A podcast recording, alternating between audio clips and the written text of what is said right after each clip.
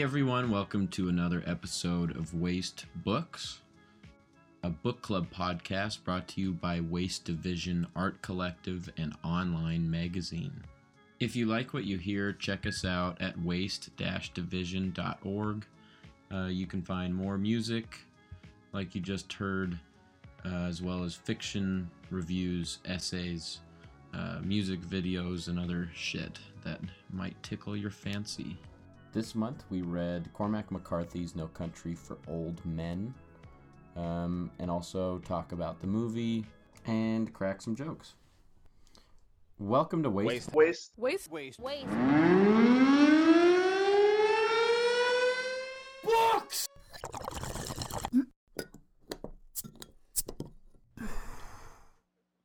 Yeah, so uh, Waste Books episode three. Uh, this is Eric out in Oregon, Eugene, Oregon, enjoying the sunshine for the first time in a couple weeks. And this is Phil in Billings, Montana. This is uh, Cooper out in out in California right now. Uh, also enjoying the sunshine after a pretty pretty uh, windy and rainy couple days. Uh, this is Jordan in Brooklyn, New York, just coming back from uh, a tour for seven days in the southern southern part of the United States. You don't look a day over a six day tour. means a lot, Coop.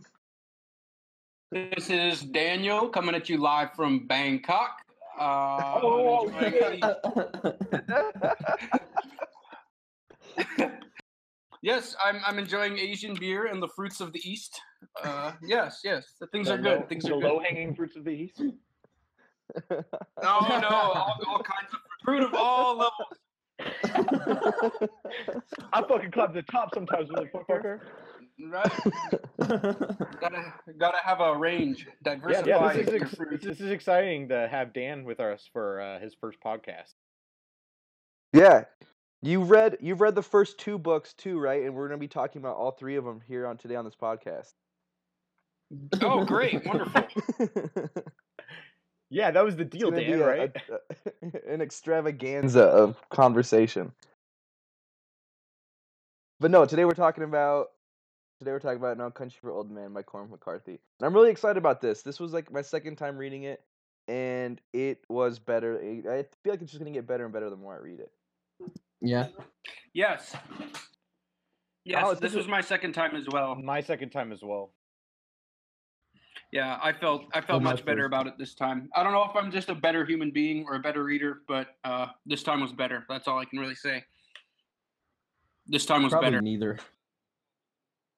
Yeah, it's all Yeah, just I- uh, I it's agree. all I- just an illusion.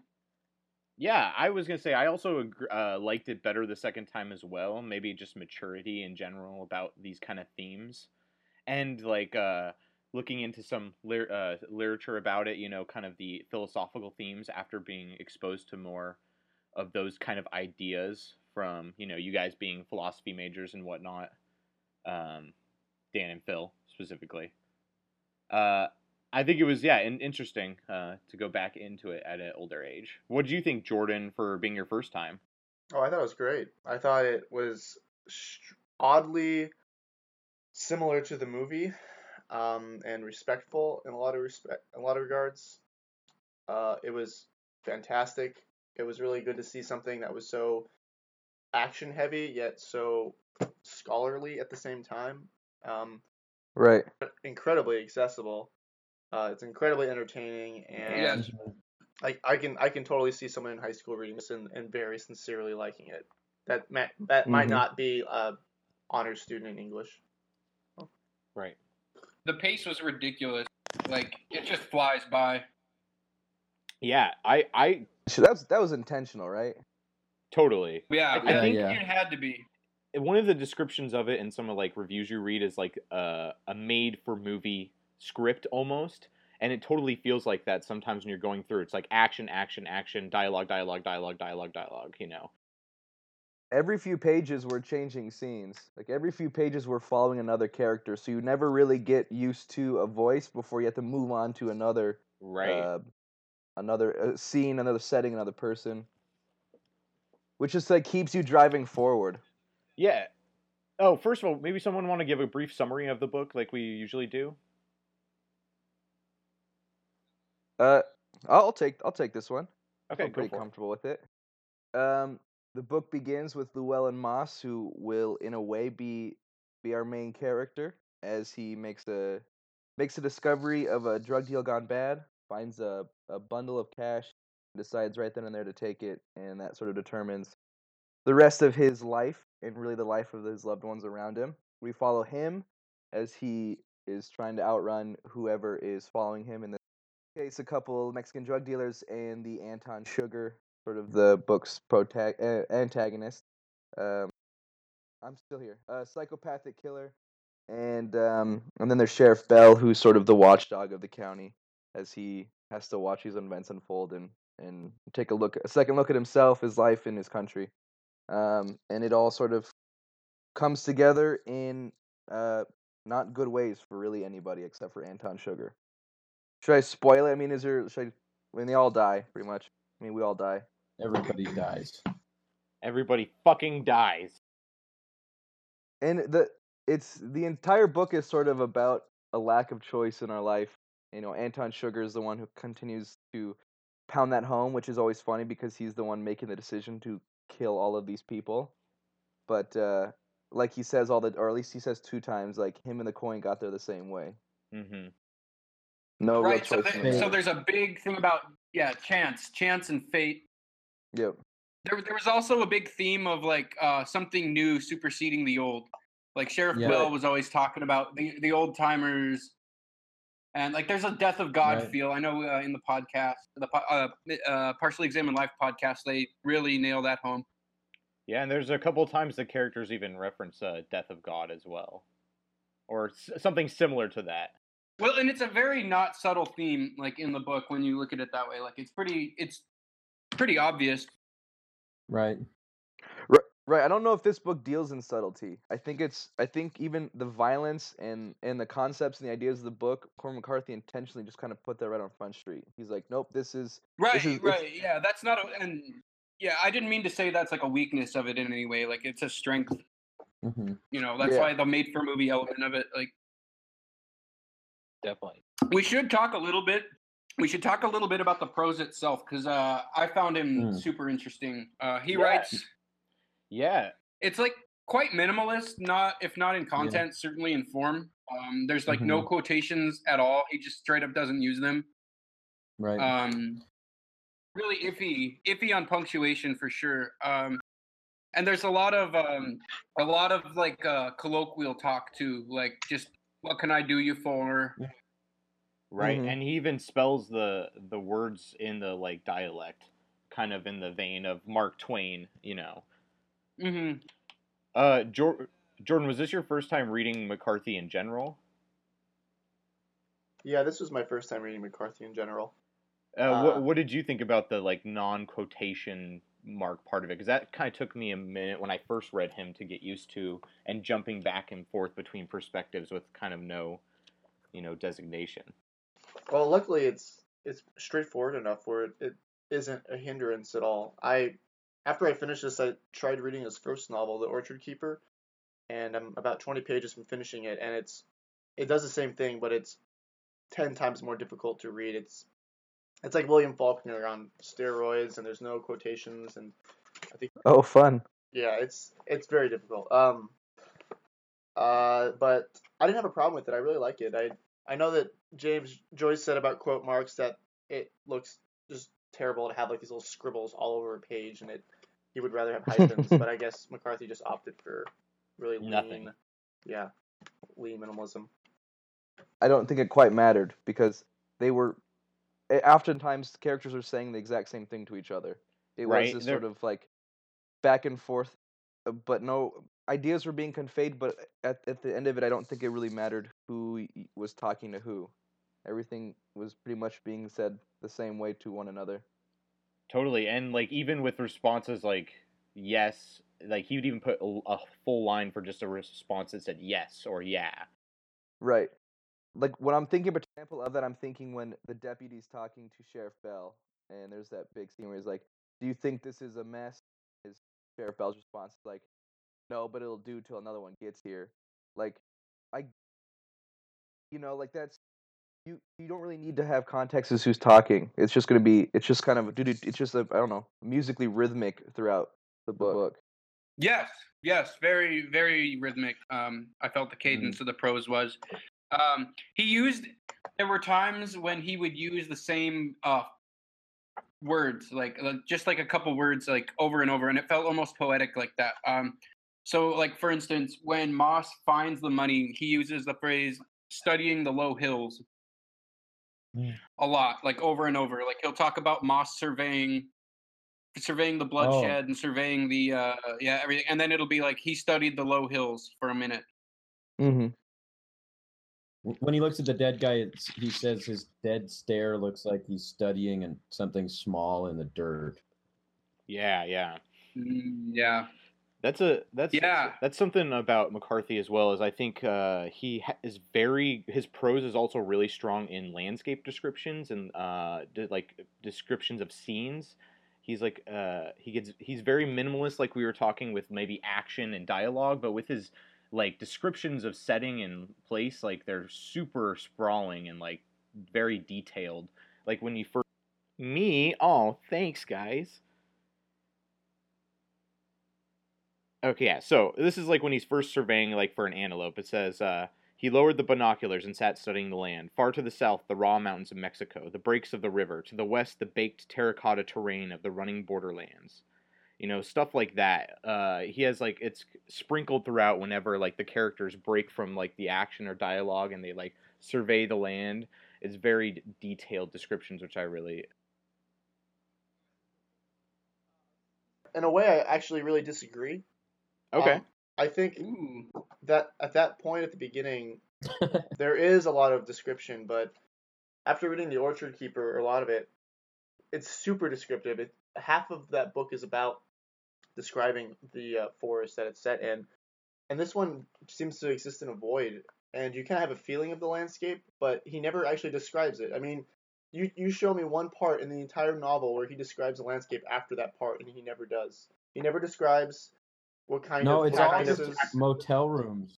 Yeah, and I know that this is something that they talk about in the Partially Examined Life podcast, but I think it's important for any listeners on this podcast to know that, Here, I have another one. yeah, Fuck you, J Bone.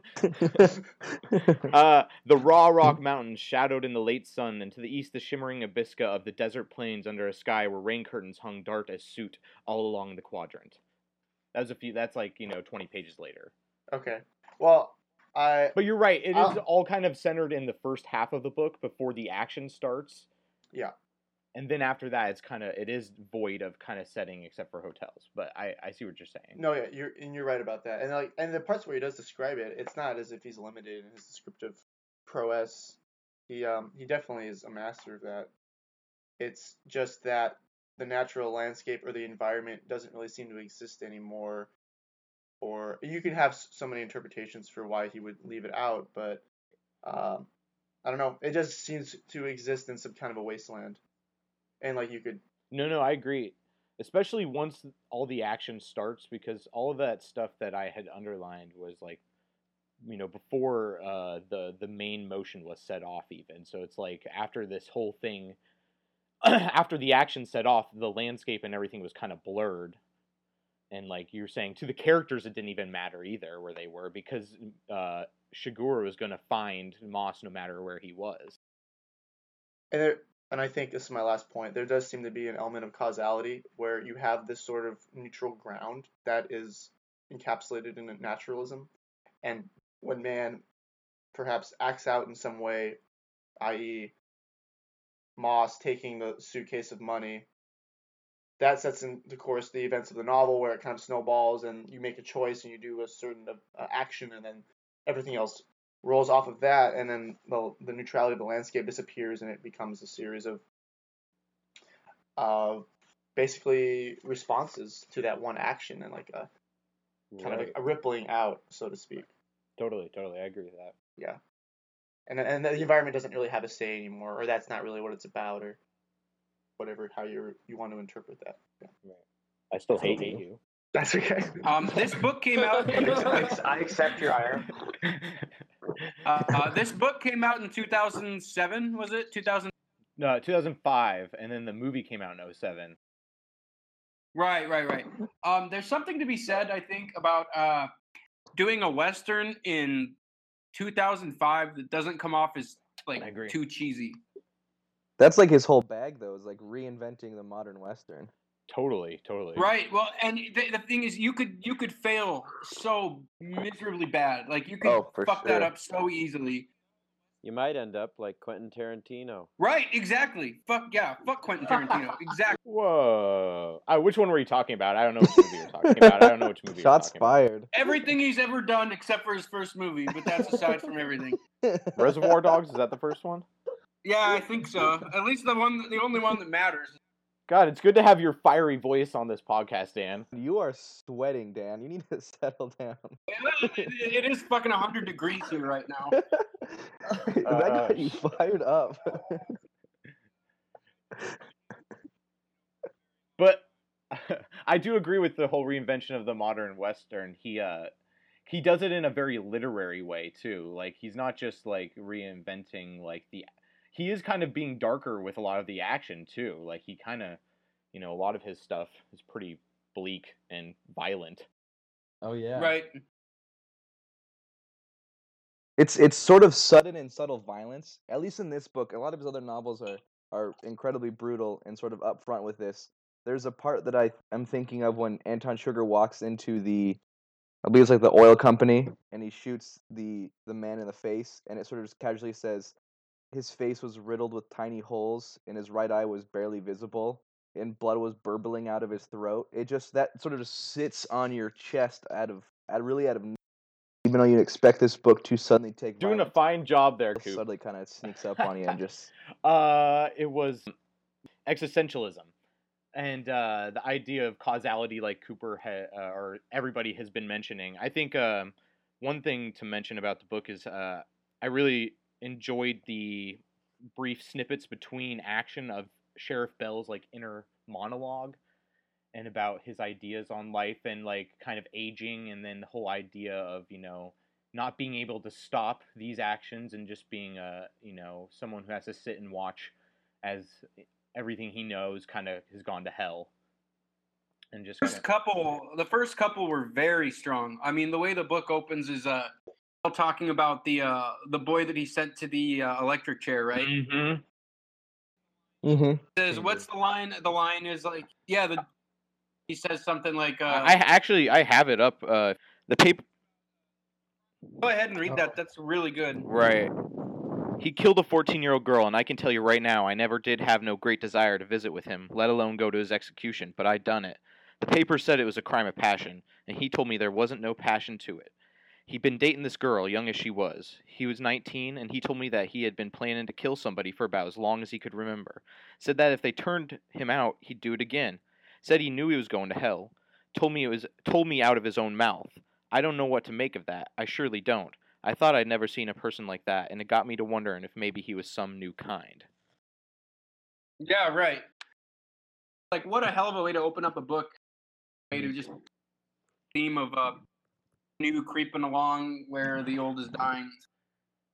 And I think in the movie they do a brilliant job with opening with that as well. I think the like the the panning over the desert landscape in the movie was a really to interpret that in the book. Absolutely. And Tommy Lee Jones is a badass. plays a great Sheriff Bell. But also, I think what's important in that in that um, first passage is one, it sort of it sort of gets Sheriff Bell off the hook, even though he mentions the fact that it was his testimony and evidence that put him in the chair. He sort of is playing that role, like that dual role of of having to be responsible as like the county sheriff in a lot of these cases, but himself sort of playing a passive back seat in everything he does, even in then it also brings up the idea that we are about to meet a character, in this case, Anton Chigurh, who Bell in that first monologue calls like the angel of destruction.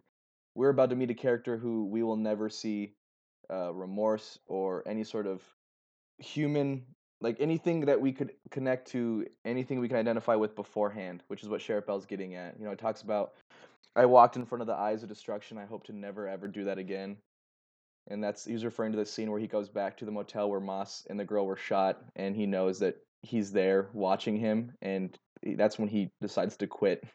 Right then and there, he's like, "I, I will never be able to stand up to this, whatever this force is, and this force is something wholly new on this planet." Which one can argue about? You know, that's that's Sheriff Bell's thought, but You know, uh, I had a funny experience last night at my work where there's an old man that works there who uh, just made me think of the book and make me think of those sentiments with Sheriff Bell, the whole growing old and like aging and the whole the world is going to hell kind of sentiment when you get older. Like there's this guy at work just complaining about like uh, all these you know shootings in schools that have happened since in the last few decades, you know, and you know he was just it was that kind of same rhetoric of you know, the world's going to hell. I've never seen something like this before, and I, it just kind of ch- made me chuckle to myself thinking of the book, uh, and thinking of you know that we were tomorrow doing the podcast and stuff. So in that opening monologue too about where Sheriff Bell um quitting his job and whatnot, but uh that struck me about he was willing to die on the job, but uh go through the necessary changes or to become what's necessary to the fullest man like Chigurh. Right, like he wasn't willing to lose his he was willing to lose his life, for the job, or so he thought, but he wasn't willing to lose, his soul. soul. Right, right, Right. Okay.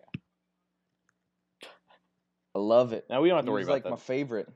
Um, but anyways, uh, I think a, a good thing uh, to do, I don't know, for our, the audience, whoever's listening to this, uh, we were talking about existentialism. Maybe good to define it, just kind of, and then give more context to what we're talking about. What do you guys think? I have it pulled up. Sure. Is that Context is good. Okay? Yeah. Well, uh, existentialism is a chiefly 20th century philosophical movement embracing divine, diverse doctrines, but centering on analysis of individual existence in an unfathomable universe and the plight of the individual who must assume ultimate responsibility for acts of free will without any certain knowledge of what is right or wrong or good or bad. So I think what's important to stress the existential part is that I thought, okay, do people have free will? Do you think uh, the narrator here thinks that people have free will? And if you look at Chigurh's interactions with individuals, it seems like people do have free will. It's just that it doesn't really matter.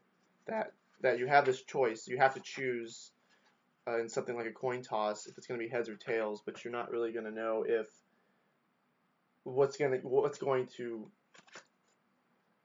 be the repercussions of that choice and whether or not that's important I think is is a huge part of the question of our free will. I do you guys interpret that any differently? Do you think that there is free will and that's just the end of it?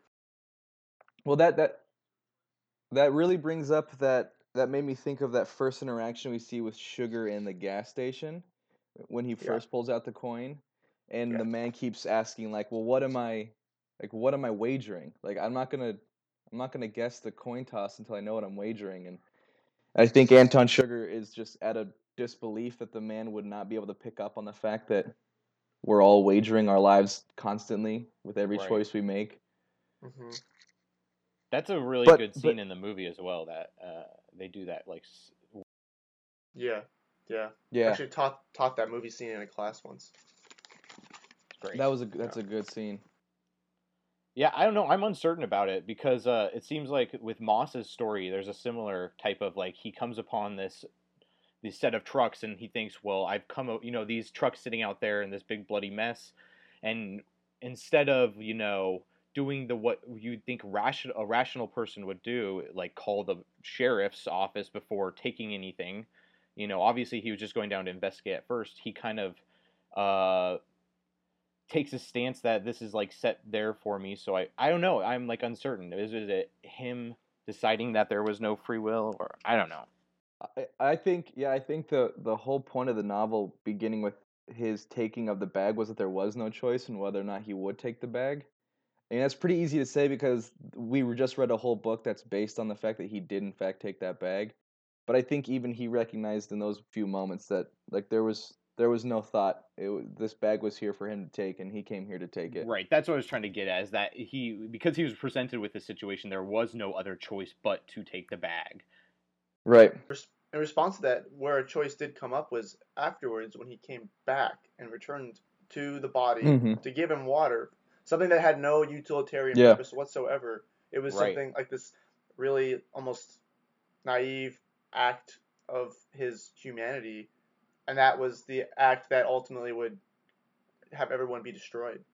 Right, but he knew how stupid that was too, right? Like, I'm Mhm. fixing to do something dumber in Yeah. hell, but I'm gonna do it anyway. Yep, yep. And well, and you know, I think McCarthy kind of blurs the lines of it because there's a point where at the end when he's with uh, Carla Jean, where uh, he has her flip the coin, or you know, call the coin, and he's like, you know, this is the best chance you got. And then at the end, when you know it ends up being the wrong one, she, he's like, you already knew what this was. You know, he kind of told her, you, your husband put up your life, so that it didn't matter what you called, you were still gonna die. So it was almost like like he's blurring the lines because then at that that suggests that the coin toss was inconsequential because so there even though her choice she had made a choice that was still inconsequential How did how did they meet again? he uh you mean Chigurh and Carla Jean No, Carla Jean and Moss. oh Oh, it was the Walmart. oh that's right yeah Right. She had a dream that the man that she was going to marry was going to come in, and like 99 days after she started the job, Llewellyn Moss walked in and asked for the sporting goods section. Right. I'm trying to figure out if what Chigurh meant when he said that was she should have known through his character that he was willing to do this kind of thing, and she was willing to be okay with that, knowing what kind of a person he was, or is it something this like weird unconscious latency of sort of knowing what? well he, he there's a whole thing he says that uh, about owing debts to the dead because he made a deal with uh, Moss that if he would come give him the money directly his wife wouldn't be involved but if he didn't she would become an accomplice and that he would have to kill her as well and Moss ended up running away and picking up that hitchhiking you know young girl on the way to California and then so after he killed Moss he went and you know paid the debt that he promised to Moss because he has you know weird principles or whatnot Did did he run away? I didn't think Moss was. I thought Moss was going to get Anton Chigurh. Like that was the wager he said. Yeah, he right. said. Right. He said, "I'm gonna make a to- special project Exactly, out like of he- you." He Right, said exactly, that, like, but he- he, he- ended up picking that girl up and like was heading like he was gonna take her. I guess you're right. He was just gonna take her to El Paso, right, and then drop her off. Yeah, I'm trying to remember the geography of like where they were going, but I don't believe. I mean, I think that passage was supposed to show that you know, because the whole time Jean, he keeps talking to uh, Jean, call her Jean anymore, saying like, you don't know your husband anymore. He's got a bunch of money now. You know, there's the assumed idea that money's going to change him. But I think that passage with the hitchhiker was supposed to show that like, here's kind of a trashy young hitchhiker girl who keeps throwing her, herself at him, and he keeps saying like, nope, I'm married. Which I Carla hate they changed in the movie. Like that was one of my favorite parts. Yeah, and they- it, and it makes it even more tragic because yeah, it, it just because it it's like that one final nail in Moss's coffin. Because now you know the papers were writing about how he was found with a dead fifteen year old transient girl. Like it's just And that he was really like, more being of a father to her. Mc- Oh, for sure. There was nothing really creepy about. It. I mean, he he used Darlin a few times, and I definitely could tell that he was flirting with her. But I think he, I think he kept his his Llewellyn Moss cool. But that was Right. just Cormac McCarthy's final like fuck you to the character that you've that the readers have come to love. He's now going to be looked at as just some some runaway who just was picking up young girls on the street with all his money. Um, since since the movie and rereading this, I always interpreted the motel scene where Moss is gunned down as an example. Talking about ethics, you don't really, you don't really see a lot of ethics here.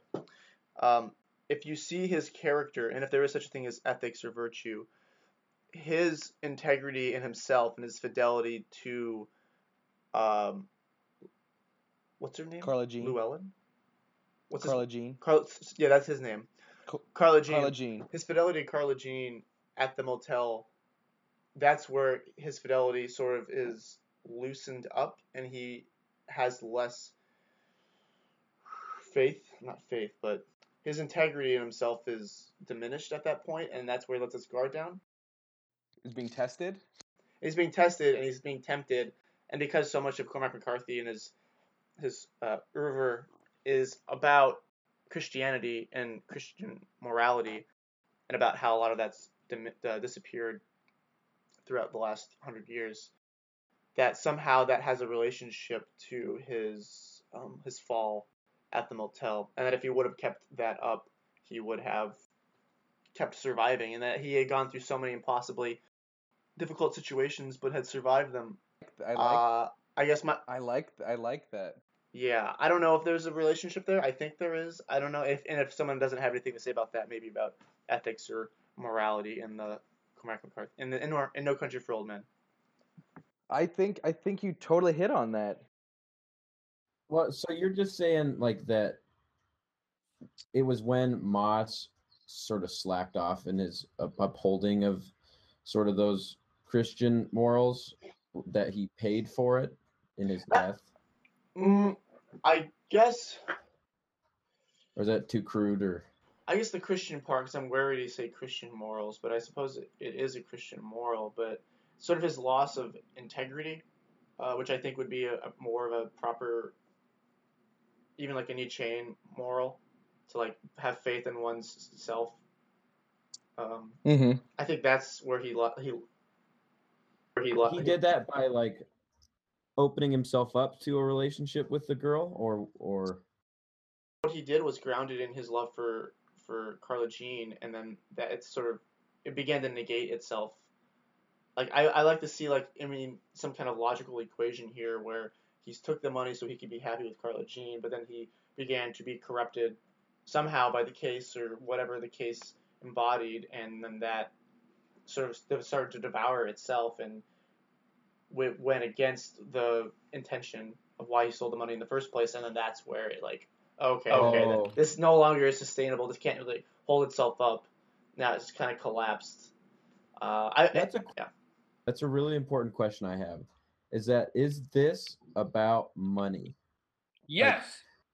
Like, Wait, do oh. they sort of uh, what would the word be? Transcend that motivation, or through the? Do they tr- transcend that motivation through that motivation? I guess would be one way of of putting it. Or Um, I think I don't know if it has to do with money more as much as Llewellyn seemed to be kind of com- bored and complacent in his life, and this opportunity presented itself, and he kind of understood the opportunity when he was getting into it that he he might be getting into some kind of like uh, situation where he has to flee from people with guns and stuff. But he understood when he took the bag like the implications and. I don't think he cared so much about the money as just the experience because he's kind of he was just bored with his life and as much as he did love Carla Jean, I think that those events made him, uh, I think, treasure her more possibly and realize what he had put himself in after the fact. That's my personal theory. There's some really real Old Testament stuff going on. Um, and uh, just Oh, to for follow sure. Up, yeah, just to follow up on what uh, you, y'all were saying. Uh, The Mm-hmm. Mhm. first one is there, there's something to be said of Chigurh uh, basically taking the place of the Old Testament God, who was absolutely brutal as fuck in the Old Testament. Mm-hmm. Um, you know, that like Right, there's right. stories of you know people accidentally tripping and touching the holy of holies, and God's like strikes him down with lightning, and he's like, ah, you'll rue the day you Mhm. fucketh with I, and uh, but there there's so Carson Wells at one point says Chigurh has principles that transcend money or drugs or anything like that, and um. And then also just the way he comports himself, uh, Chigurh basically just acts like an agent of fate, and um, I think he tells Carla Jean, or maybe it's Carson Wells, that says, uh, "If the rule you followed led you to this, then of what use was the rule?" And yeah, that was Tim Duncan and Carson Wells. That was a yeah, and, and there's all Woody the stuff Harrelson. about him like having to keep his word to dead people, and uh, he says at one point, e- even even a non-believer might find it useful to model himself after God. Very useful, in fact. right? Mhm. So there's a bunch of stuff like that. And then just to follow up quickly on the money thing, toward the very end of the novel, they throw around the word mammon. Um, like someone was like, Mm. like, you know what that word? And they both like decide they don't know what. I think the two people talking, they just decide they don't know what it is. They're like, oh yeah, I don't know what that means. And uh, it's Yep. like a Mhm. it's a demon of wealth that is was like you know old popular in the Old Testament and uh, Dante talked about him and Milton talked about him. Um, and yeah, it's basically a demon of wealth. And toward the very end of the novel, uh, word for word, uh, McCarthy writes, we we're being bought with our own money, and it ain't just the drugs. There's um, there is fortunes being accumulated that are we don't even know about. What do we think is going to come of all that money? And I thought like that you find that like two pages after he references Mammon directly. Right. hmm But continuing with the Bible theme, and I think all the men in this novel who experienced a downfall did so by simply leaving their women at home. You know, I think the the New York Times review pointed that out, saying, you know, it's it's it's a biblical concept of these men left left home, left their wives at home, and got themselves in a whole world of trouble. Right. Um, which is sort of a, a simpler take on on this on this whole novel, but and the women are all left at home just having to ask their men what's going on, and and um, Sheriff Bell acknowledges that and decides to go on home to his Loretta. Mm. hmm She seems like the most admirable character in the entire novel. Uh, Her or Llewellyn Moss? 'Cause I think I think it's funny because even though he did take the money and even though he did kill that older woman, um, the old woman, he's his character. I still feel is is super strong, and he he.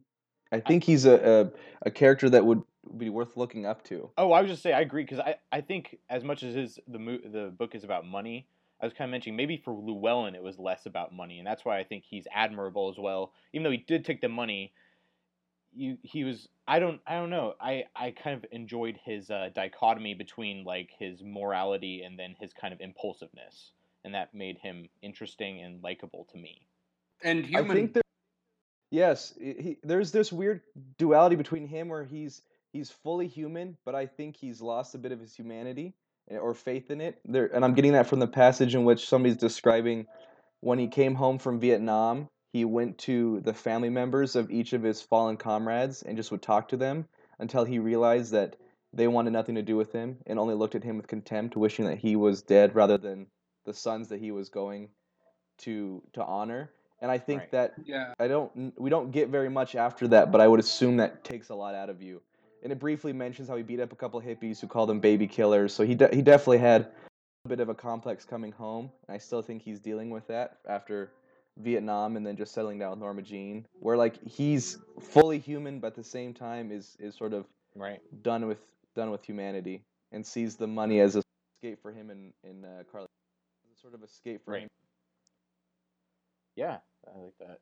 Well, so that brings up a big point is war in this, right? Like Right. Yeah, every you, well, major character is a veteran of some kind, whether it's World War II or Vietnam, or even earlier they talk about World War One and the Great um, War. yeah. Yeah. Right. if that's I wonder if it's a comment I I, I for my first reading through this I remember thinking it's a comment on war but after reading it and sort of getting a lot of the bib- biblical allusions America's history was perfect to be able to set up generation after generation of soldiers and that he's rather just talking about the effects that uh, the world has on men and in this case using using war as a perfect sort of backdrop because like we kind of we kind of get how he he- probably has a few opinions Cormac McCarthy does on Vietnam and World War II and whatnot, but it, I don't think it makes up a majority of the novel. It's rather just the idea that um, what what is this going to be coming to when we constantly send our young boys out to war? important is that there's a there's an element of degradation or, or decline in that this novel is sort of looking for it's like almost it's like the breath before the end or the like this sort of impending apocalypse. And i think that as each war has become less and less meaningful or the purpose of that war was less and less purposeful i, I think in the podcast they talk about the the second world war was like the the, the right war like the not morally uh, ambiguous war. And then as you go farther and farther, and they don't mention Korea, but that's a, that has a little bit less uh, to do with some objective evil, and then Vietnam is even more um, equivocal, and it gets to the point where what the well, what's the next war going to be about?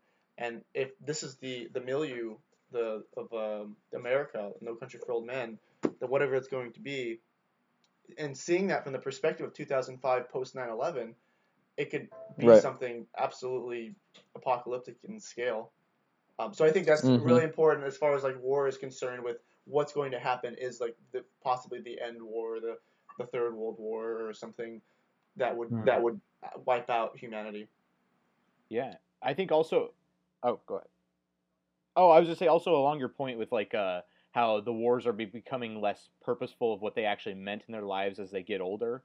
Uh, Wells brings up that he was a, v- a Vietnam vet to Moss in the Mexican hospital, and I think Moss's response was, "Well, so what does that make me your buddy?" Mhm. And how like you know it's like I don't right Mhm. I don't care that you fought in that war that I fought in like that doesn't mean that we're friends. That war doesn't really have any meaning in my life, you know. Like so, But it also saved his butt when he was crossing the border, and uh, the border guard. I mean, he was naked with an overcoat trying to get into America, Mhm. and because of the simple fact that he was a fellow veteran with the border guard, he was allowed to. You know, there was this sort of silent understanding and mutual Totally. respect that said, Yeah. "All right, you know, keep get get this man a car, get Yeah. him get him to get him to help." is but that's like Moss's like choosing though to when to use that card because he he it's like when he's with Wells he's he's saying you know I really don't care if you're a veteran or not that doesn't make any difference to me but he knows to other people it does so maybe that's his you know understanding of the way that society looks at people of service and a white male you know trying to get back into America Um, I'd like to know your All right, guys' Phil. thoughts on um on Wells as a character because for me, the first time I read this book, I thought he was a little bitch. And, uh, like like I really didn't like him at all. I thought he was like you know like some clean clean mean cowboy with a ten gallon hat walking in, being like, "Let me fix all your problems," and then just like getting Totally. swallowed up in the tide. And I don't know, like I still felt that way a little bit, but like I was much more sympathetic with him this time. Like just be- because as what we know about him is that he was like an ex lieutenant colonel who served 14 years in active duty who then becomes a hired killer for this Right. company who supplied the money for the dope Yep. deal i And think he had that's been- how the timeline goes but he but Well, I think they were. He, yeah, because he was in the same business as Chigurh. I think they were both like, obviously hitmen who who had ran into each other before, and that's why they had recognized each other. Where where where Anton Chigurh he could hang, uh, Carson Wells could could not hang. He could not he could not kick it. He ended up being dead in the end. Lots of lots of blood. he got his fingers and face shot off. Lot lot of lot of lot of face gone in this. definitely lost. He lost some face. Right. Dude, this book gave me a huge gun boner. Yeah, I never really had a gun boner before, but this book really got me jazzed up for just like semi-automatic and automatic weapons. I was like, oh shit, dude, Tech Nines, bro. You got that MK19, bro? And I love how the sheriff, like, there's that one when they go down to the truck scenes, he like kneels down and he is like picking up the bullets and he can he's just like naming off all the different calibers and like he knowing exactly what was shot off and whatnot. And he knows exactly what guns are missing as well. Mm. Uh, just based on all the rounds out in there and all the guns that were uh, laying around. That that so yeah, like gun culture, Texas, right? But I think it transcends that too. It just is. I think this this book. I, don't- I was gonna say this book could have been set anywhere, but it, I also know that it couldn't have. Uh, obviously, this is about Mexican dope dealers, but Also important that it's on a border as well. it's on Yeah. a yeah, And the fact that which he loves. fact- and Cormac the- McCarthy loves them borders. Mm-hmm. suit- the briefcase was thrown on the border as if it like existed in this no man or like this non-point that didn't wasn't in either country. I mean, it was in the United States, but I I thought it was interesting. In the movie, they don't recover the suitcase. I don't think. No, I think I think once he throws it, we don't ever see it again. Yeah, And for that matter, we we don't ever really see Llewellyn Moss again. I think in the yeah, it's recovered and yeah, Anton Chigurh has it right, or he gives it to that guy. Doesn't really show. He just comes in and kills him in the movie. No, no. Remember this? The, there's the other conversation where like we get to see sort of Anton Chigurh as a businessman, and he walks in saying like, yeah. "I've come here basically to like, you want to hire me out? I'm pretty fucking good at what oh I do." that wasn't in the movie though, was it? No. No, No. right? Yeah, and I really like that scene because yeah, he comes in like I I recovered your money. Uh, don't you want to like reward me with doing more jobs and whatnot? Well, I think what's important in the book, where the movie made have failed in showing the last, like, because in the movie, the last of Anton Chigurh is him walking away after the car accident. Mm-hmm. in the in the in the you know the viewer is led to believe like he's this specter who will never be stopped but in the book that is really hit home with him walking into and just like continuing as business as normal we just read a whole novel which like is this huge sort of chase and action packed adventure with him as like a central character. But for him, it was just another fucking job, and he needs to get another one. Right? He gets up and he takes the guy, Like- the kid's shirt for a sling, and then pays him a hundred bucks to say, you know, like you never saw me.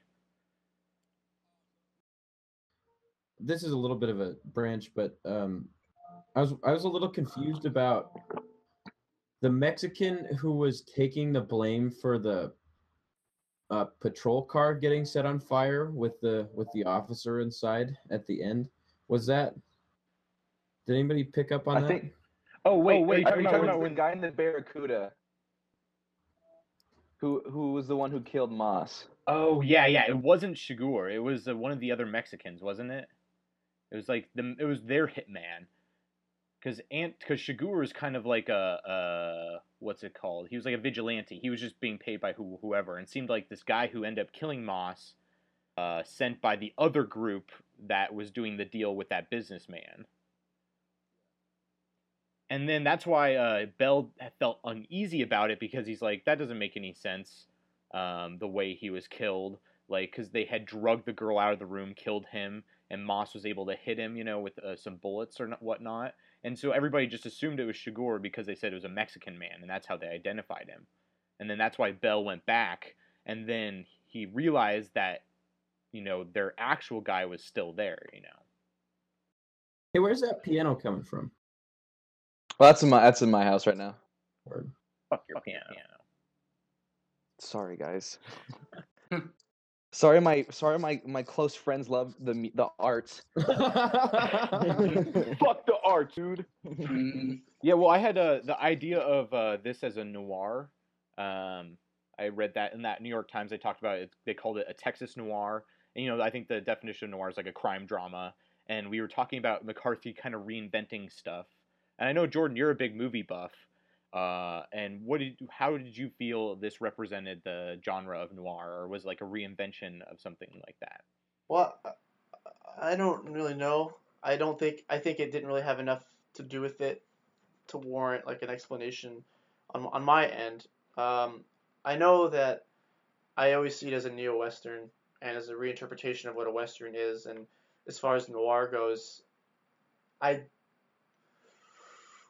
for something to be noir, it seems to have things steeped in shadow, and nothing really seemed seemed steeped in shadow. It seemed very sort of um uh, overexposed, and maybe I'm just thinking of the movie too much, but yeah, I've seen the opposite.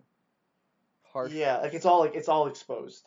Like in a way, it's like it, it all is very Right. Yeah. knowable, and that's sort of the fucked up thing about it.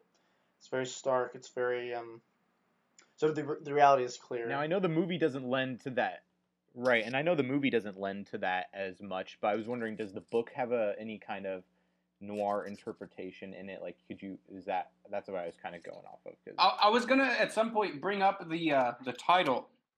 Mm. Um, Yeah. No Country for. Old Men is yeah. It's a um, it was based off a poem by Yeats, uh, "Sailing to Byzantium," and uh, I, I mean I have the I have the poem up. I could read it. I mean it's really short. yeah, do it. Uh, That'd be all right, fantastic. Thank you. all right, very all right. much. I, I, I, I'm, I I'm, uh. I'm kind of springing off uh, here. This is, uh, I, I'll probably fuck it up, but uh, all right. That is no country for old men, the young in one another's arms, birds in the trees, those dying generations at their song. The salmon falls, the mackerel crowded seas, fish, flesh, or fowl commend all summer long. Whatever is begotten, born and dies, caught in that sensual music, all neglect, monuments of unaging intellect. An aged man is but a paltry thing, a tattered coat upon a stick, unless soul claps its hands and sing and louder sing for every tatter in its mortal dress. Nor is there singing school but studying, monuments of its own magnificence, and therefore I have sailed the seas and come to the holy city of Byzantium. O sages standing in God's holy fire, as in the gold mosaic of a wall, come from the holy fire, Pernin gyre, and be the singing masters of my soul. Consume my heart away, sick with desire, and fasten to a dying animal. It knows not what it is, and gather me into the artifice of eternity. Once out of nature, I shall never take my bodily form from any natural thing, but such a form as Grecian goldsmiths make of hammered gold and gold enameling. to keep a drowsy emperor awake, or set upon a golden bough to sing, to lords and ladies of Byzantium, of what is past or passing or to come. And that's the poem. Nice. And uh, yeah, Thank you, Dan. I loved it. yeah. yeah. was Well, great. I mean, it, well, just something interesting. I was reading about the themes of the poem and whatever, and uh, it was saying that the author is an old man going somewhere to learn how to exist outside of time. And I thought McCarthy was kind of like making a sick joke out of that a little bit, maybe. Um, well, I can see that totally with Sheriff Bell, especially trying like his whole uh his whole inner monologue, the like uh italicized text seems to exist outside of the time of the novel in a sense where he's just commenting on stuff. So I kind of see where you're getting at. Well, and then there's a whole thing about our temporal existence is like exactly what defines us. Like, like all your decisions have led to this moment. You have to embrace that because if you wouldn't, you'd be like denying yourself or some shit. Right, I have that. Actually, I was about to read that passage. I love that one. Do it, do it. It's it's it's him talking to Norma, uh, or I- keep calling calling her Norma Jean, to Carla Jean, and he sort of. I'll just read it and then we can talk about it because I think, I think it sort of encapsulates this whole novel. Uh, he shook his head. You're asking that I make myself vulnerable, and that I can never do. I have only one way to live. It doesn't allow for special cases. A coin toss, perhaps. In this case, to small purpose. Most people don't believe that there can be such a person. You can see what a problem that must be for them how to prevail over that which you refuse to acknowledge the existence of. Do you understand? When I came into your life, your life was over. It had a beginning, a middle, and an end. This is the end. You can say that things could have turned out differently, that they could have been some other way. But what does that mean? They are not some other way, they are this way. You're asking that I second say the world. Loved it. Yeah, that's Love that. amazing. I think you're right, and that kind of whole uh kind of t- touches on the whole idea of choice that we were going, uh, you know, on about earlier. Encapsulates that whole idea of is there choice. Phil, do we have anything from the capitalist corner? I don't know. I do want to hear your Matter of thoughts on it because we've been- always. yeah, Phil, talk some more. God damn it. This, is, this kind of reminds me. This seems to have like a Gnostic uh, aspect to it, and that's just kind of a hobby horse I have. So I might just be looking for it. But the idea that the world is like it's sort of related to the world as war, but uh, the world is a place that crushes uh, nice things, and Mhm. like sometimes you can interpret that as like capitalism. Like with this, it'd be really easy to say this is all about money and everything's about money. And then that quote at the end when he talks about like fortunes being accumulated that we don't even know about. Like that Mhm. lends itself a lot to that sort of reading of it.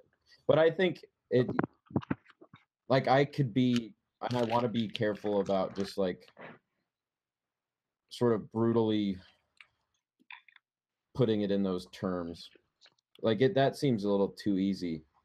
Um so I'm not sure what I have to say about it other than that. I mean, do you guys have thoughts on that or I think I thought think- that I was think- I very think- well put. and- Yeah, no, I think there's definitely a lot of commentary on the uh, power of wealth and greed and like the system of, uh, you know, markets that we have set up and that kind of perpetuate crime and violence and stuff.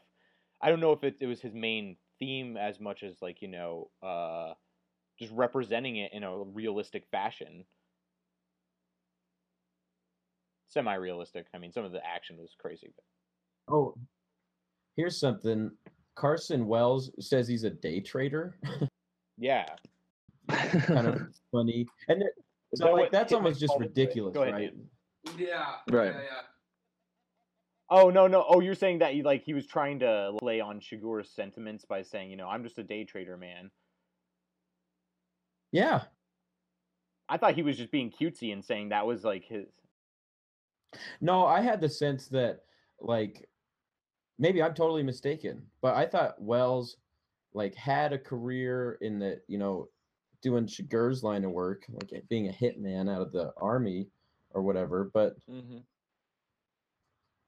and then he left. Like it sounded like Chigurh didn't respect him because he ended up doing like the civilian, regular kind of bland life. Hmm. Um, the cow, the herd life, which is something we could talk about with that uh, pressurized cattle stun gun. But um, Oh yeah. like he seemed to, to disrespect Does Wells because he had kind of turned into a cow. Mhm. Um, Right. Yeah, because maybe that's that's where that line. Dan, do you have a disco going on in your room? Yeah, Dan, yeah, this is my this is my room. house party right now. Oh yeah, dude. It's pretty. Yeah, you can see the my floor there. Uh, Sorry to It's, interrupt. Uh, just saw that. yeah, yeah. No, it's it's lovely. It's lovely. But yeah, no, I I really like that idea, Phil, with the whole uh using the the cat the stun gun, the cattle gun, like to kill people as because they were not, you know, the people he was killing with it were kind of civilians themselves, so he just like they weren't worth bullets. right? Yeah. Yo, that's great. That's great. Um, I, I was gonna talk a little bit about the humor in here. That like it's, I mean, in a book as dark as this, it's probably easy to forget that it is like genuinely funny at times. Mm. Like Yeah, there are times in like a um, disturbing sort of way. yeah, and in just like little tidbits, like uh, like Moss's wife is like, "Where'd you get the pistol?" He's like, "At the getting place." hmm Like that's pretty sweet. And then there was a there was a part where the, the sheriff is always reprimanding his duties. Like McCarthy kind of summons this like th- there's a feeling of like these small town people that like have no fucking idea of like what they're dealing with in Anton Chigurh. Like like he says uh, the fight the first time they run into him, he says uh He's like, "Where do you leave your keys?" And he's like, "Oh, they're in the cruiser." And he's like, "Let's not be leaving our keys in the cruiser, all right?" And like, Mhm. just like all kinds of sh- all kinds of little tidbits like that where it just shows how like it's not only funny but it shows how unprepared these people are Mm-hmm. Right. Well, like in the movie, they really played on that. I thought with uh, Sheriff Bell and his deputy guy, who's kind of this younger guy, you know, more of a hayseed than Yeah. Bell, and they just kind of have some banter. Mm-hmm. like you can hear Um, him vocalize a lot of stuff that like people would have just thought about like oh sheriff we just missed him Right. Like, remember that right. Yeah, no, uh, uh, that's what, and one thing in the New York Times review is talking about is like that was kind of like there's some hokum stuff that's kind of hokey and you know like where like you were just saying, but because the pace is so fast, it doesn't like uh over you know overdo it or doesn't feel overdone. Um, I do hate to go back to this idea of fate and chance, but I think it's important. And I just remembered a, a, a part in the novel that I think we've overlooked, and that's when uh, Carson Wells reveals to Massa he has in fact killed somebody. So his he kind of has a real big horse in the race, besides just being the person that everybody's chasing after the money. And it's that old woman in the room above the hotel that she got a she got a couple buckshots to the head. But there's that part, and it was very brief, but it's where Carson Wells looks at where the, I believe the bullet hit the calendar, and it was three days from that point, and uh, it's brought up again when um, Anton Chigurh is in Carson Wells's room about to kill him, and he recognizes he's like, you know, what time is it? And it's like it was seven minutes to the next day, which is the day that he would have been killed, and Anton Chigurh kills him two minutes before that day. And I'd like to get you guys' thoughts on that. uh, The, the idea of fate and chance. That part, uh, I do remember reading that part that was uh, Dan, God damn What? it, Dan. Listening to this Sorry, podcast, Dan was taking a fucking piss. That's what you're hearing. i'm sorry Drinking a fucking tall boy to himself. Yeah, Anyways, Dan's yeah. having a little solo party in his Bangkok room, and Everybody I'm can't sorry. drinking Dan has tallboys fucking and disco taking lights going around his room in Bangkok. He's calling up some uh, uh, some entertainment. low hanging soon. Fruit. low hanging fruit fuck. Uh, anyways, anyways, yeah. yeah. I do remember Coop uh, that part where he does look at the calendar, but I didn't even think about it until uh, you know the significance of like three days later they or however you know long later they meet and him saying like what time is it? Oh, you know what time it is. Doesn't he say something like that to Wells? Uh, Something like that. Yeah, there there was some back and forth, but I just remember the idea that it's maybe it's Cormac McCarthy's way of laughing at uh, at super. That's just superstition, in that instance. Right. Him seeing that and acknowledge, oh, that's an ominous, um, that's an ominous point that I should take note of. Whereas Anton Chigurh disregards that completely and and just dis dispatches him the way that he saw fit. Right, because he he understands that uh, it's what's going to happen is just going to happen on his terms at that point. Right. Which I guess he kind of represents sort of God or Satan in this novel, who does The have maybe even the angel of death, like right or Reaper. whatever Bell calls him the the ancient uh, angel destru- agent of destruction. mhm. And he does seem to be in, invincible. Uh, Carson Wells kind of brings that up, saying that this man's seemingly invincible, which we do get in. Like he gets a chink in the armor, you know. Um, yeah, a couple Llewellyn. Moss does hit him in the leg. He gets shot once, which kind of sets his downfall, and I think that kind of leads to him getting in a car crash. But Right. in Anton Chigurh fashion, he continues on. Uh, he's an unstoppable force in this world. You know, something that I think speaks to the sort of uh, level of of uh, that this book is able to disturb the reader at is that there was Yeah. a point after Chigurh gets shot. Um, he's like trying to fix himself up. Yeah. Uh, and he drinks like two glasses of water. He's he's at the hotel and he's about to just like get in bed and rest for a long time. But Mm-hmm. before that, he just like drinks. It says he drinks two glasses of water, then he drank two more, and there there was something about that line that was really disturbing to me, and I can explain No, that. it is. Why? Why do you think that is? Yeah. Well, because he's like so sort of mechanical and clinical about treating himself and getting to where he can be back on his feet um and after this briefcase of money ASAP like Yeah. how dedicated Totally. and sort of robotic and uh I guess that's that's Doesn't what he represents God like he behaves like his will is is really something that he can do anything with including sort of miraculously heal himself He he does make a point to acknowledge that he's worked his entire life to get rid of choice. Doesn't he kind of mention that? Like he doesn't make decisions now; he just acts, and that's kind of what makes him different than everybody else. Is that he's able to rid himself of this sort of doubt and and choice and decision making. He just goes and goes and goes, which is why like, I love that. Like that's totally his fashion to be like he drank two cups of water, period, and then he drank two more. drank- Like that's just what happened. Well, and then the, uh, I, along those lines too, like with the roboticness, I think it mentions around that part too that he doesn't even he like I think he's at the hotel for five days, and it says like something he doesn't turn the TV on, so he doesn't even require entertainment or anything to satisfy his mind. No, no, He'll it's the opposite. He does keep. No, he does keep the TV on, and he Oh, oh, you're right, but but he keeps it on the change one channel station. for five days. right. Yeah, and just watches Right, right, it's the whatever same comes station. on that What- channel.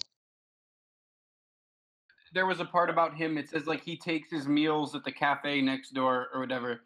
And there was something that struck me too. Like it, when I read it, my experience was like, it's weird to hear about a character this savage and robotic, like you guys said, or mechanical, um, like eating. Like it's weird to Right. like in lifelike terms. Like that's just it, it, it struck me as odd. That's where I got the idea of terror from. From this man, like we witness all of his cruelty and unstoppable evilness. But could you imagine being in a diner and seeing someone like this? Because he has to look different. I think even like one of the high school kids mentions that to Sheriff Bell. He's like, he looks like anybody, and then pauses and says, but at the same time, he he doesn't look like anybody you'd ever want to mess with.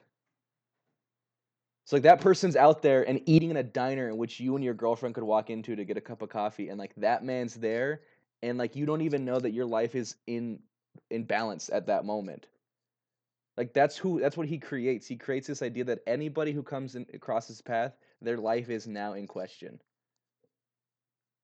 Right. And that's terrifying to think of that man With uh, the- existing. Yeah. Yeah. Uh, absolutely. Think, think about the like that where uh, the dude uh, he goes into the gas station with the older gentleman. It's like that that guy was just you know sitting there having a probably fine day, not much business, and you know Anton Chigurh shows up and he's about to stay. Right. Like a little bitch. like a little bitch. You know what? I wish he would have died. Fuck him. Sorry, Dan. Um, I I do have a I do have a question there. This struck me. It didn't really struck struck me when I strike me when I first read it, but he lets the two kids live. Right? Remember, I- think Carson Wells says like, or even Sheriff Bell makes a note like, we're not able to find out what he looks like because everybody who crosses his path doesn't survive long enough to tell us. But when he gets hit in the hit by the car, there's two kids there, and he in fact pays them and says vocally, "You don't know what I look like." That kind of seemed to me out of character, but at the same time, I think Anton Chigurh is himself a character out of bounds of what would constrict other characters, and he's capable of doing whatever he feels like, and that's just who, that's just Anton Chigurh. Then whatever he chooses to do becomes his character. I think that was the most utilitarian mode that he could do because there was a point where he goes to the trailer park and he sees the woman and asks to get into Moss's trailer, and then someone else he hears someone else flush the toilet and then he leaves because he knows there's multiple people there. I think he knows that that's be too messy to kill everyone there. He could have just killed her. He only kills people when they're by Right. themselves. It's almost like this weird. You could look at it in that way because at the same time, when he shoots the person in the office building in Houston, that person's by themselves. And if there was someone else in the Yeah. room, he probably wouldn't have killed them. But in the movie, they change it so that there are two people in that room. So every single time you ever see Chigurh kill somebody, unless it's in a firefight, it's just one person in front of him. And I think there might have something to Yeah. do with the individual confronting a demon, or something that has to do with him being incredibly pragmatic and not wanting to have to worry about someone running away. So I think that he either buys someone off or he kills them. I think that's the beauty of Cormac McCarthy and what he's able to do in this book and many of his books is he's able to add that biblical element of like one man confronting a, a demon or some sort of evil force, but at the same time, the character who is the evil force is a pragmatic, realistic person who is operating within those that realm. So you can take the biblical illusion, or you can simply read it as, "Oh, this is just a man pragmatically saying, there's witnesses. I can't kill this person. I must continue on my mission." that utilitarianism aspect is what is evil, and that it's only in acts of humanity that people die and suffer, but are not machines like Moss when he decided Right. to bring back the water, or you know a number of uh, occasions where people's humanity is their downfall, or the, what makes them human and Right. valuable. or or cowardice in the case of Sheriff Bell, right? He survives because of his his I would say cowardice, and I think he would feel the same way. Yeah, absolutely. He talks about that with the World War II, with the World War II thing about how he survived Right. and left all his men to die in World War II, and how it was probably the right thing to do, but he still felt like he was a coward because of it. Oh, uh, and that he, he he says that he didn't know that a man could steal his own life. You know, he says every like my entire life I've been wishing that I could have stayed on that hill during the night. I didn't know a man could steal his own life, and I've it's Oh. never been mine since that day. Mhm. I'm like, oh, that's night. That's a nightmare life. Yeah. It occurred to me that Chigurh had no regrets when he could have had the most, you could say. And Mm-hmm. Bell had most regrets when he should have had the least. Like if you were gonna put him in sort of a an old time moral calculus, it might come out that way. Right. Right. Right. In this book, it's like Chigurh is the hero, right?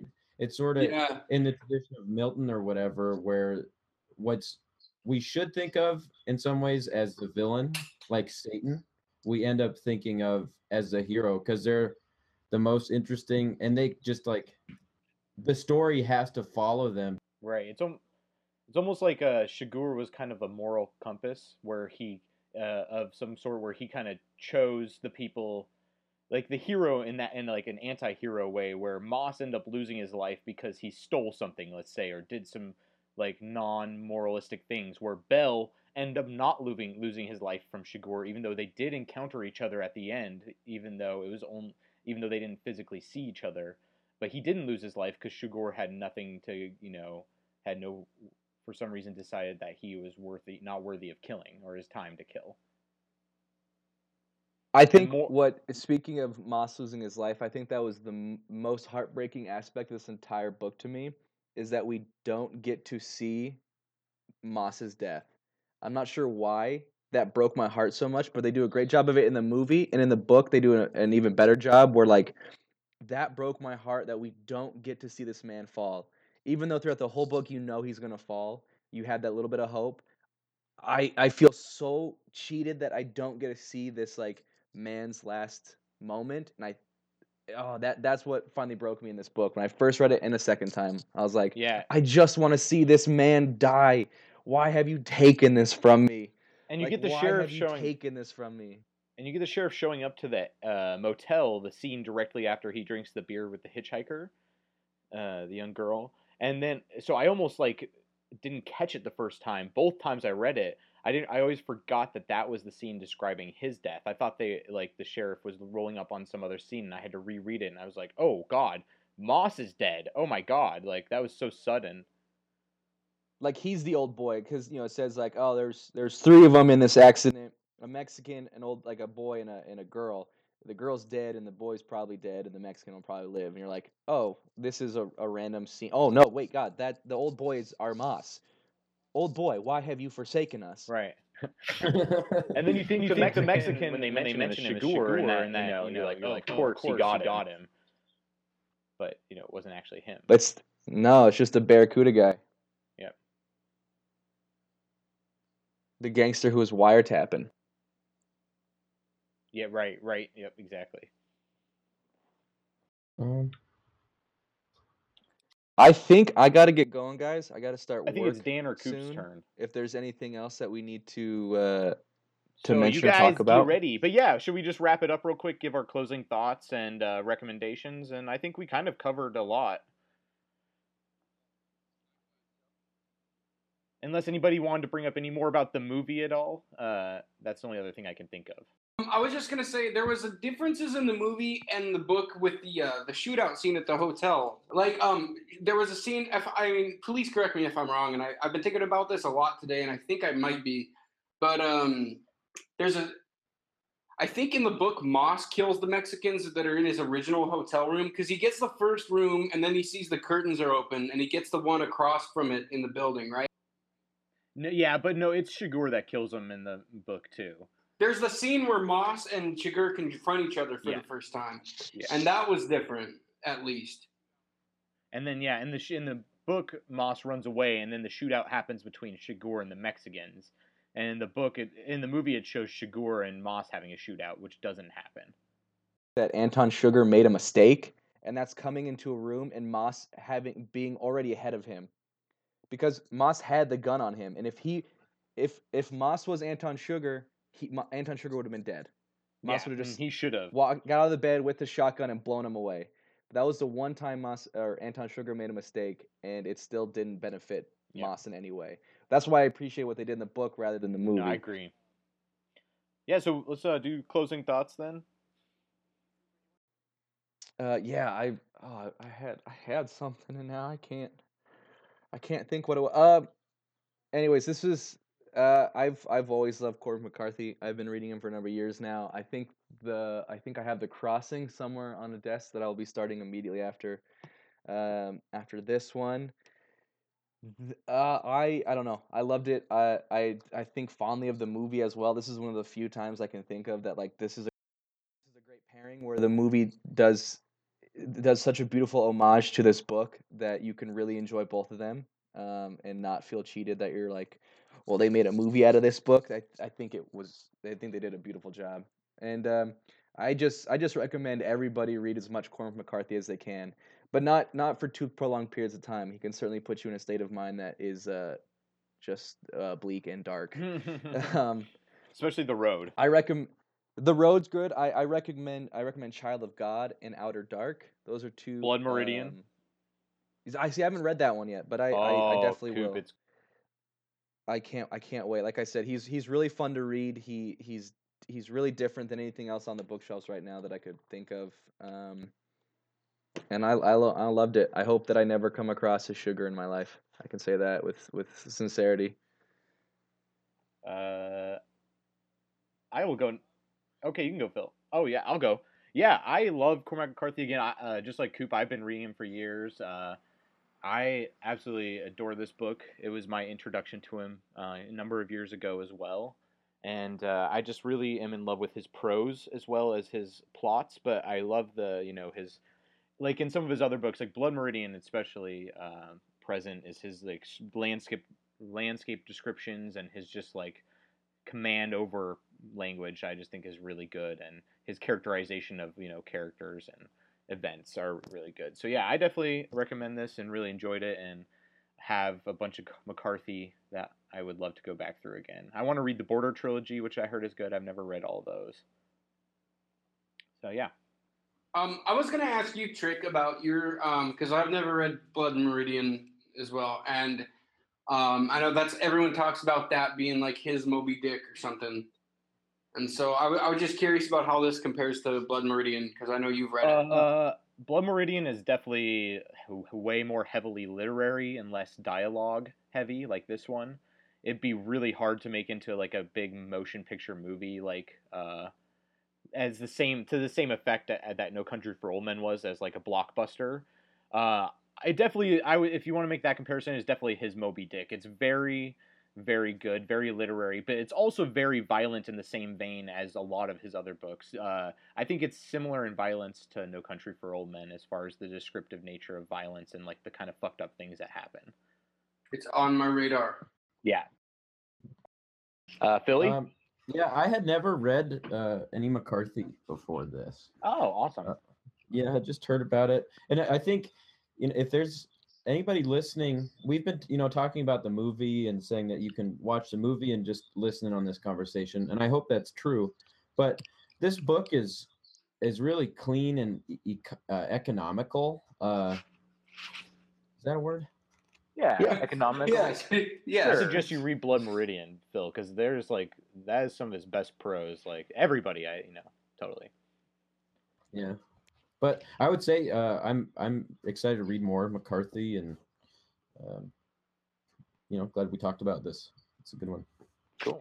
Yeah. Um, going off of that, actually, um, I have something to end with. Um, like I said in the beginning, that my experience reading it this time was a lot different uh, than reading it the first time, uh, for various reasons, perhaps. But uh, something that was the same both times was I was really struck by the prose of the last um, interior monologue or whatever, what have you, of Bell, uh, when he talks about the dream of his father.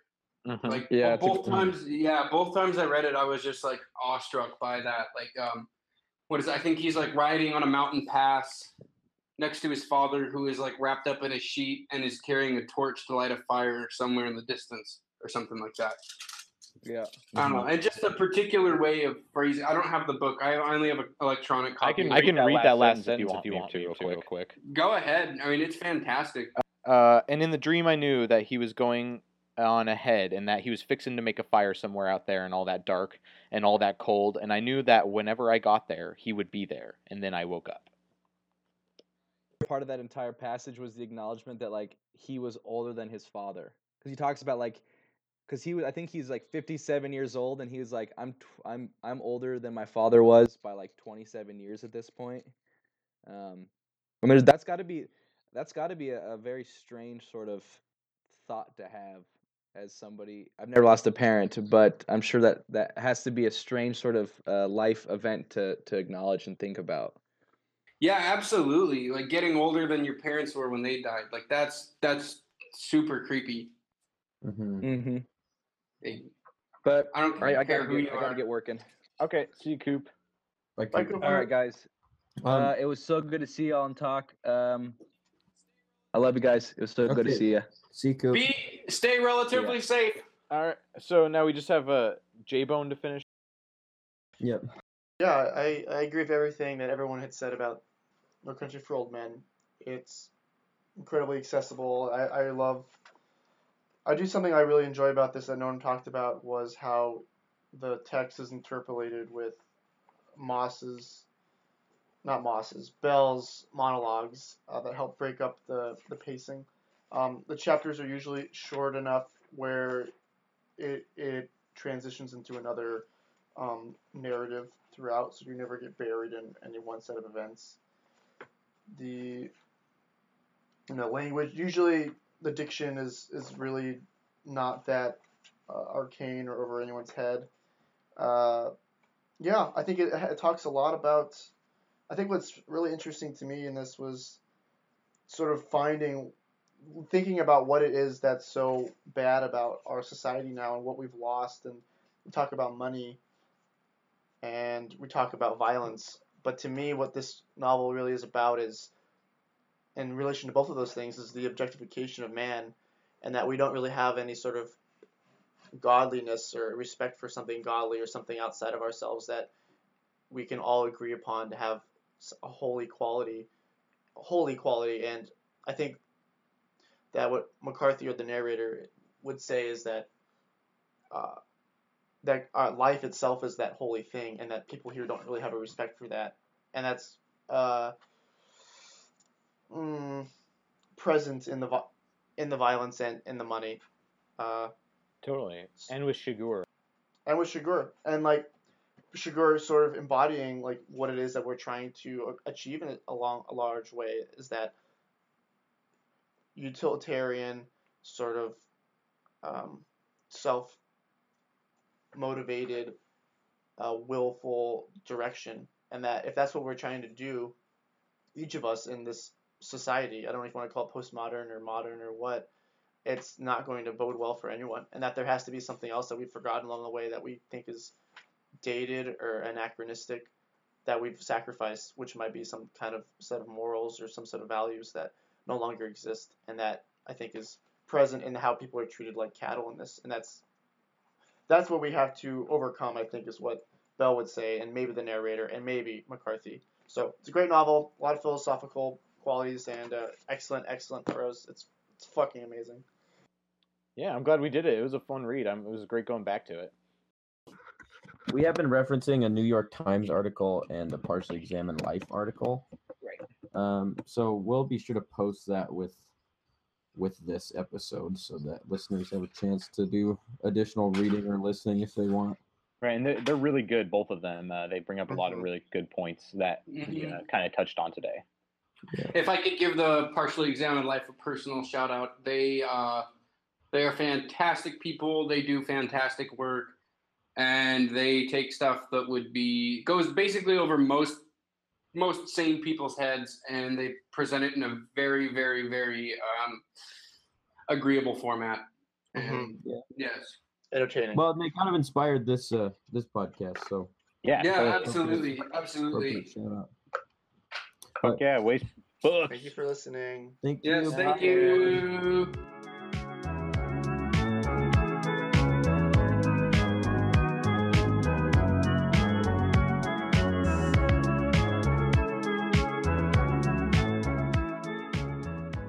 Thanks for tuning in to today's episode of Waste Books. Um, next month, we'll be reading Sam Beckett's Watt. W A T T. So, if you're so inclined, start reading on that, and we'll see you next time. Uh, today's music is by producer Piecemeal, based out of Billings.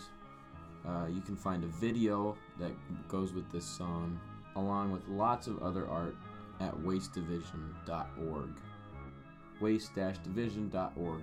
We also have uh, t-shirts and stickers for sale uh, online and at shops around Montana and Oregon.